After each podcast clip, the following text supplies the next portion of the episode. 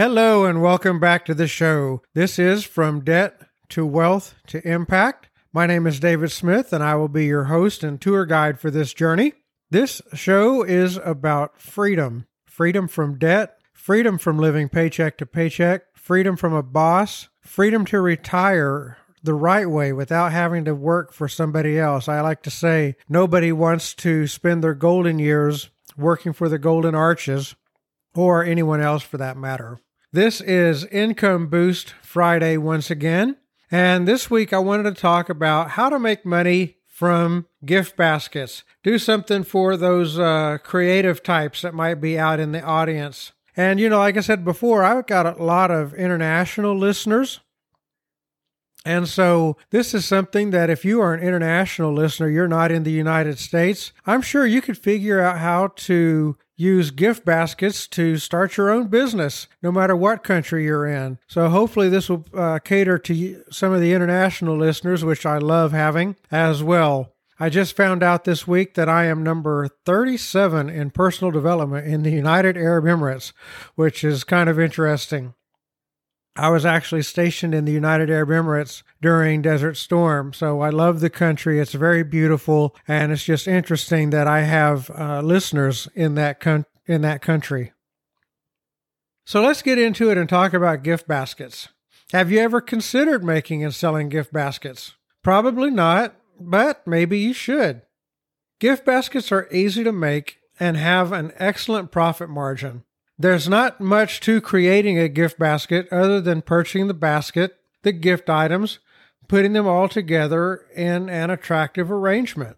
Creating and selling gift baskets is a great way to make money, even if you don't have a creative bone in your body. But I'm guessing if you were creative, it might help. You can make them really, really pretty because I I don't consider myself a super creative person, and I just couldn't even imagine doing this. But hey, give it a shot; it might be your thing. There are a lot of opportunities to sell gift baskets: birthdays, holidays, get well soon, anniversary, just because. And hey, corporate clients give gift baskets to their clients and employees. Gift baskets are something that are popular all year round.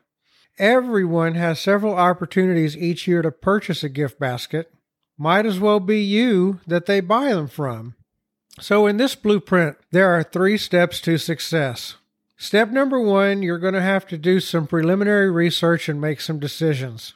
Gift baskets can contain nearly anything fruit, candy, cheeses, jams and jelly, gourmet cooking supplies, lotion, beauty supplies, I might have to look into some legal issues, but wine and microbrew beers could be an option. You can even make a gift basket out of hobby supplies. And you can come up with some ideas of your own. Maybe search online for gift baskets and see what things are doing. One that just popped into my head gift baskets for pets and pet owners. So, Jamie, if you're listening, uh, gift baskets for pets and pet owners. There's a good one right there. During the research stage, you're going to have to figure out some things like how much you're going to charge. Maybe you can look around locally and see what be, what the price points are so you can stay competitive. You are a one person orient uh, operation probably, so your overhead is going to be minimal. You might be able to price lower than some of your competitors and still turn a nice profit. Then number 2, you need to find suppliers. You're going to need to find baskets and items to place in your basket. You might be able to find many of these items locally depending on where you live. You might have to outsource some other things. By limiting yourself to just a few types of baskets, you won't need to keep as much inventory on hand. Um, you can maybe make a small, medium, and large basket so that you have three types, and then you might only have to keep maybe five of each basket on hand. Or if you're sourcing the baskets locally, you can just drive right over and pick up what you need. But I would do something as well, like go to Google and type in basket wholesaler, maybe gift basket wholesaler, uh, different things like that. Maybe see if you can find a good online source. That's for the baskets. And then again, the same thing for the kind of uh, items that you're going to put in there. You know, you can look around, see what you have locally. This is a great idea. If you have something that is unique to your area and you can put that into a gift basket, that's really a cool thing to do. You could even get to the point where you could sell them online. You might be able to put them up on eBay or something. And if you had a something that was special local to you that people can't get other places, they would want to come and get your gift basket. Just a thought. And that does actually lead into number 3, you got to find customers. You're going to have two main groups of customers. Those over the age of 18 and businesses most people under 15 aren't going to be your target market for gift basket purchases. You might even be able to narrow that age limit down uh, even more, you know, to figure out what is or age that people do that kind of thing. And then businesses. One large corporate client could keep you busy. Between giving gifts to their employees and customers, you might have all the work that you can handle. So, you know, don't dismiss the idea of going to businesses and see if they would ever have a need for gift baskets. In order to go to get corporate clients, probably a good idea to create a brochure. Brochures are less expensive than you think. You can make them on your own computer and you can go to Kinko's or they're now called FedEx Office or any printing place and you can get brochures made up pretty easy. You can get them done online just look at, at different printers online and, you know, they're not very expensive. Approach every business that you believe might be interested. Introduce yourself and drop off your brochure. And honestly, I'd even say approach every business, don't discriminate. You don't know whether a business is going to be interested or not and maybe the business won't use them, but you walk in and you talk to a business owner, and that business owner decides that she has a personal need for gift baskets all the time and is thrilled that there's going to be someone doing them local rather than have to go and buy the expensive ones off of 1 800 Flowers all the time. Maybe you want to drop off a free sample. You might consider leaving an example of your work with the front desk. Once you do something for someone else, they're much more likely to do something for you. Don't be afraid to ask for help. Do you have a friend that works for the big corporation in town, maybe a big pharmaceutical company, any other big companies? She just might know the right person to approach at her company. She might even do the heavy lifting for you and speak on your behalf. Think of everyone you know and where they work. You know someone that can help you get your first corporate client. Uh, make some partnerships.